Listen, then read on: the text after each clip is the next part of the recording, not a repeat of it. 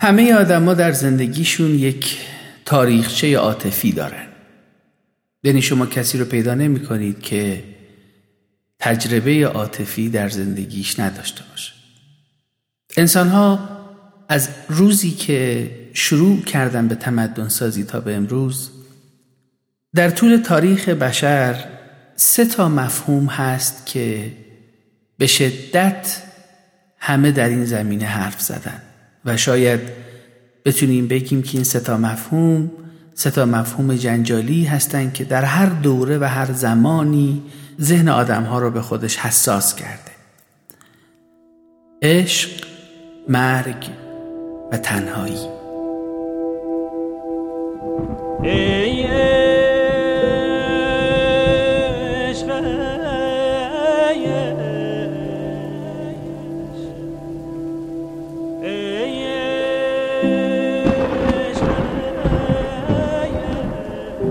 همه لرزش دست و دلم از آن بود که عشق پناهی گردد. پروازی نه گریزگاهی گردد. آی عشق آی عشق چهره آبیت پیدا و خنکای مرهمی بر شعله زخمی نشور شعله بر سرمای درود آی عشق آی عشق چهره سرخت پیدا نیست. قبار تیره تسکینی بر حضور وحد و دنج رهایی بر گریز حضور. سیاهی بر آرامش آبی و سبزه چه بر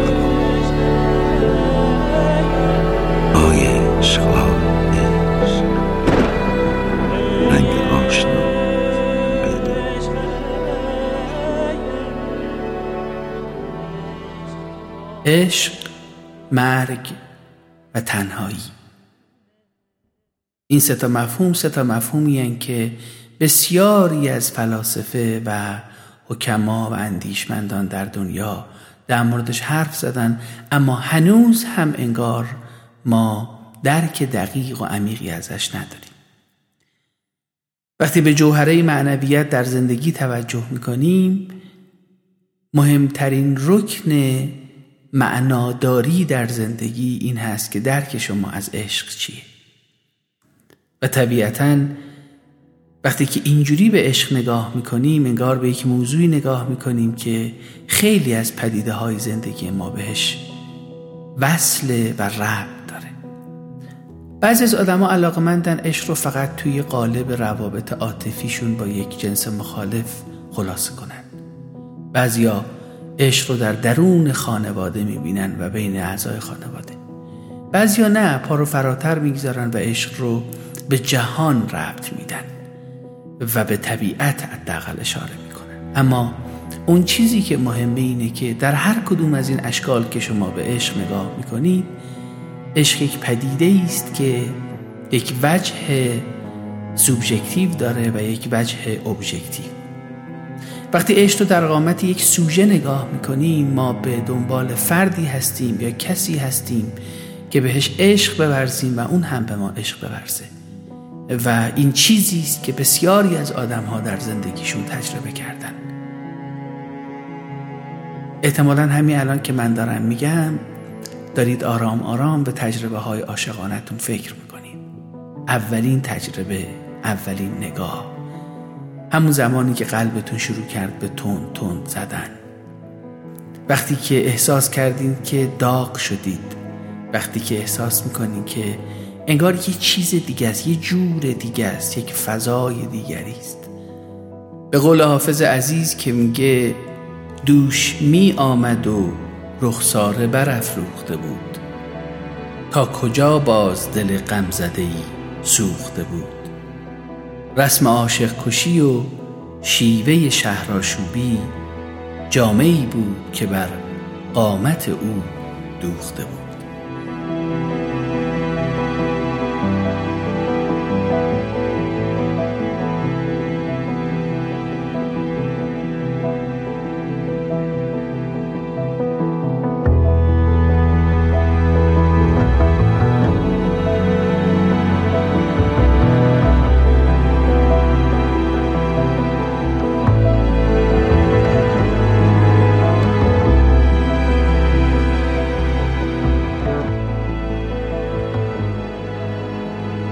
همینم هر وقت شما در مورد عشق حرف می‌زنید یا کسی حرف می‌زنه یا دیالوگی مطرح می‌کنیم در مورد عشق انگار یه ذره وای میسیم یه مکسی می‌کنیم. این مکسه داستانه. و ما قرار هست در مورد داستان عشق حرف بزنیم. یک عشق والا یک عشقی که متفاوت تر از عشق است که در زندگیمون داشتیم. همه آدم ها در زندگیشون لحظاتی رو متفاوت زندگی کردن. قطعا یکی از این تجربه ها مربوط به عشق خواهد بود. و وقتی که شما وارد این پدیده میشین خیلی از چیزها رو کنار می‌گذارید. بگذارید داستان عشق رو با این جمله از جناب شمس تبریزی شروع شمس یکی از زیباترین و عجیبترین آدم است که به نظر من تاریخ ما تجربه کرده. شمس میگه که در این جهان بگرد و برای خودت معشوقی بیاب و اگر معشوقی نیافتی از چوبی برای خودت معشوقی بتراش. براتون عجیب نیست این جمله؟ چرا اینقدر تأکید می‌کنه؟ وقتی آدم ها درگیر عشق میشن و عشق پا به جهان اونها می‌گذاره یک اتفاقی میافته. اتفاق بزرگی که میافته اینه که آدم ها از خودخواهی هاشون باید جداشن تصمیم سختیه به نظرم. چون هیچ کسی حاضر نیست که خودشیفتگی و خودخواهی و خودمهوریش رو به این راحتی ها کنار بگذاره. یه لحظه فکر کنید به خودخواهیاتون. چقدر در زندگیتون با خودخواهیاتون یا خودتون آزار دادید یا دیگران رو؟ مهمه. ما در روانشناسی میگیم همه آدم ها نیازمند یه سطحی از خودخواهی هستند. انگار خودخواهی یه پوستیه که بعضی وقتا روی روح ما کشیده میشه. اما این خودخواهی هم مثبت هم منفی. ما عمدتا تجربهمون از خودخواهی تجربه منفیه. حتی تو رابطه هم که میریم می‌خوایم این خودمهبری و خودخواهی رو با خودمون حمل بکنیم. در صورتی که ما همیشه میگیم رابطه خوب رابطه که اون دو نفر تصمیم می‌گیرن از خودمهوری به رابطه محوری حرکت بکنن. شاید حرف خیلی قشنگ و شیکی باشه اما واقعیتش خیلی سخت انجام دادنش. لزوما هم به کلام نیست یعنی اینکه تو لزوما این رو بگی معناش این نیست که حتما می‌تونی انجامش هم بدی. بلکه باید توش قرار بگیری و توی عمل حداقل ثابت بکنی که حاضری از خودخواهیات بگذری برای اینکه به رابطت و به عشق بپردازی. کلام شمس دقیقا روی همین تاکید داره که اگر شما قرار زندگی متفاوتی داشته باشید این متفاوت زیستنه در حضور دیگریه. به قول لویناس فیلسوف فرانسوی که میگه آن چیزی که باعث میشه شما در زندگیتون اتفاق متفاوتی رو تجربه بکنید دیگری و حضور دیگری و تجربه شما از دیگری برای همینم وقتی شما نوع نگاهت و تجربت با دیگری یک تجربه توأمه با آگاهی و کنجکاوی باشه طبیعتا پا توی جهانی می‌گذاری که تا به حال تجربهش رو نداشتی. برای همین آدما وقتی عاشق میشن باید با خودشون خداحافظی بکنن. و این خداحافظی با خود به معنای فراموش کردن خود نیست اصلا. نه به معنای اینکه اون بخشی که خودمهوری منه رو کنار می‌ذارم و با خودم تمام آنچه که هستم وارد فضای رابطه عاطفی میشم. اگر شما تجربه های عاشقانتون کنار هم قرار بدین همین الان که من دارم حرف می‌زنم وقتی از ذهنتون دارن عبور می‌کنن اون جاهایی که خیلی خودمهورانه عاشقی کردید و اون جاهایی که از خودتون یه ذره جدا شدین رها شدین و یواش یواش قدم گذاشتین. در عین حال که به خودتون توجه داشتین خودتون رو دوست داشتین دیگری رو هم در تجربه دوست داشتن و دوست داشته شدن شریک می‌کردین ببینید چقدر تفاوت وجود داره. داستان عشق داستان پر رمز و راز زندگی ماست که جالبه همیشه وجه ناپیدا داره. عشق می‌تونه یه مدل آتشین و با شور و حرارت تعریف بشه یا سرشار از دلدادگی های عاشقانه. اما خیلی از ما تجربهمون از عشق به قول شاملو یک تجربه عشق عمومیه. همه اون شرایطی که در یک عشق عمومی و عادی هست رو تجربه می‌کنیم. باید اعتراف بکنم که اونقدر این روزها در فضای مجازی در کتابها در رسانه و حتی توی همین پیام های آبکی که برای ما بعضی وقتا میفرستن از کلمه عشق استفاده می‌کنن که به نظرم برای بسیاری از ما کلمه عشق تبدیل شده به کلمه عادی. آلن یک فیلسوف فرانسوی است که من به شخص بسیار براش احترام قائلم. بسیار زیبا فکر می‌کنه این مرد و بینظیره به نظر من در این حوزه. آلن بدیو میگه که ما در عصری زندگی می‌کنیم که به بعضی از واجه ها ظلم شده. یکی از این واجه های پرتنطراق و مهم عشقه. میگه عشق انقدر با خودشیفتگی و خودمهبری و کلمات این شکلی و پدیده هایی که حتی تحت عنوان جذابیت های جنسی و سکس قاطی شده که انگار باید زنگار از روی عشق برداریم. انگار باید تلاش بکنیم عشق رو از پستوی به اصطلاح این حرف ها و واژه ها و اصطلاحاتی که همه استفاده می‌کنن بیاریم بیرون و دوباره از نو اون رو خلق بکنیم. باید از عشق و ساحتش دفاع کرد به نظرم. چون هم مظلوم واقع شده هم یه ابزاری شده برای اینکه خیلی وقتها ما پنهانکاریامون رو گردنش بندازیم. کما اینکه وقتی شما به این موضوع توجه می‌کنید می‌بینید که بله شاید خود ما هم گاهی اوقات از همین استفاده کردیم. گاهی اوقات پشت عشق قایم شدیم در صورتی که واقعا عاشق نبودیم. من نمیگم چرا. میگم ما آدمیم و می‌تونیم اشتباه بکنیم.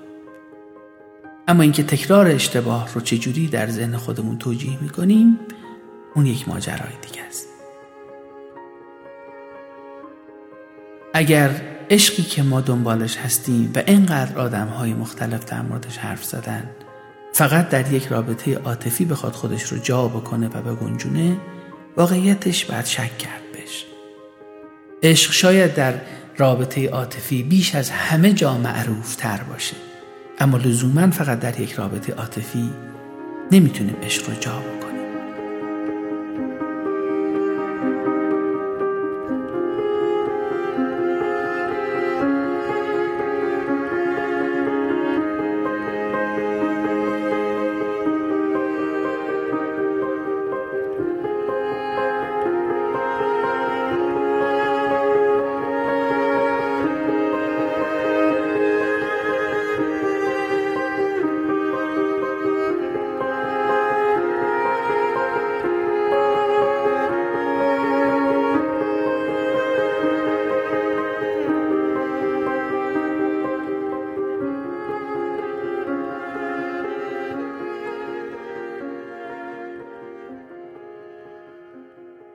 باید بگم که عشق به عنوان یک نیاز در برهی از زمان برای همه ما وجود داشته همه ما تمایلات و گرایش ها و دلبستگی هایی داریم که یه روزی فروید بزرگ اندیشمند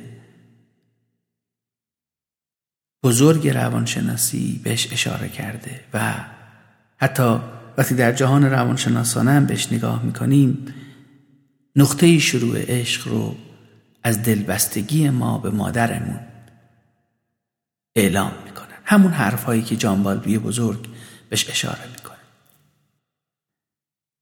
یه تعبیر جالبی هم اینجا هست که به نظرم بد نیست در موردش حرف بزنم. وقتی که ما به دنیا میاییم اولین چیزی که شاید تجربه می‌کنیم و اولین کسی که تجربه می‌کنیم که مهر ورزی رو به ما نشون میده و یاد میده مادرمونه. به قول راسل میگه انسانها تنها به مهر از همدیگه برتری دارن ولا غیر. برای همینم هست که عشق مادرانه خیلی عشق محترم و زیباییه. ما وقتی به دنیا میایم مادر ما به عنوان کسی که منبع اصلی عشق در جهان برای ماست در کنار پدرمون به ما عشق میورزه. و دقیقا با همون عشق ما رو تبدیل به یک انسانی می‌کنه که می‌تونیم زیست بکنیم و زندگی بکنیم. بالبی میگه آدم ها وقتی وارد دلبستگی هاشون میشن اگر با یک مادر آرام و امن و مطمئن زندگی کرده باشن و یک مادری که تجربهش از مادرانگی یک تجربه درست باشه دلبستگیشون ایمن میشه. اما بسیاری از ما هم با مادرانی بزرگ شدیم که در لحظه تولد ما یا بعد از تولد ما دچار افسردگی بودن دچار یک رابطه مخدوش بودن دچار ترس بودن دچار فشار بودن. بنابراین نمی‌تونستن به ما امنیتی که می‌خوایم رو بدن. بنابراین ما همیشه ترس از دست دادن اونها رو داشتیم. همیشه میترسیدیم رها بشیم. همیشه میترسیدیم دوستمون نداشته باشه. همیشه میترسیدیم ما رو نبینه. و همین باعث میشه که دلبستگی ما نایمن میشه و جالبه وقتی شما از سینه مادرتون شیر میمکید انگار دارید اون رو میبلعید. این بلعیدن بلعیدن جسمانیه. و شما دارید با این بلعیدن به خودتون حیات می‌دید اما هر چقدر بزرگ و بزرگ و بزرگتر میشیم یه روزی می‌رسه که همین تجربه عاشقانه بلعیدن که با مادر تجربهش کردیم این رو فرافکنی می‌کنیم روی آدما. بنابراین انگار بدم نیست که بگیم وقتی عاشق یک کسی میشیم دلمون می‌خواد اون رو ببلعیم. این بلعیدن بلعیدن روانیه. و می‌خوایم اون رو همه اون رو برای خودمون داشته باشیم. اینجاست که مفهوم تملک معنا پیدا می‌کنه. برای همینم وقتی در جهان روانشناسی به عشق می‌پردازیم یه عالم دیدگاه های مختلف در موردش هست که من حتما در این پادکست به بخشی از اونها اشاره می‌کنم. اما شاید نقطه کلیدی پادکست ما اونجاییه که ما از یک داستان زیبا و به شدت عمیق در رابطه با عشق می‌خوایم حرف بزنیم. داستان خسرو و شیرین. و من سعی خواهم کرد در این پادکست تحلیل روانشناختی از این داستان رو با ذکر بخش هایی از این داستان برای شما عزیزان داشته باشم. ممنونم که تا اینجا با ما همراهین و به حرفای من گوش می‌دید.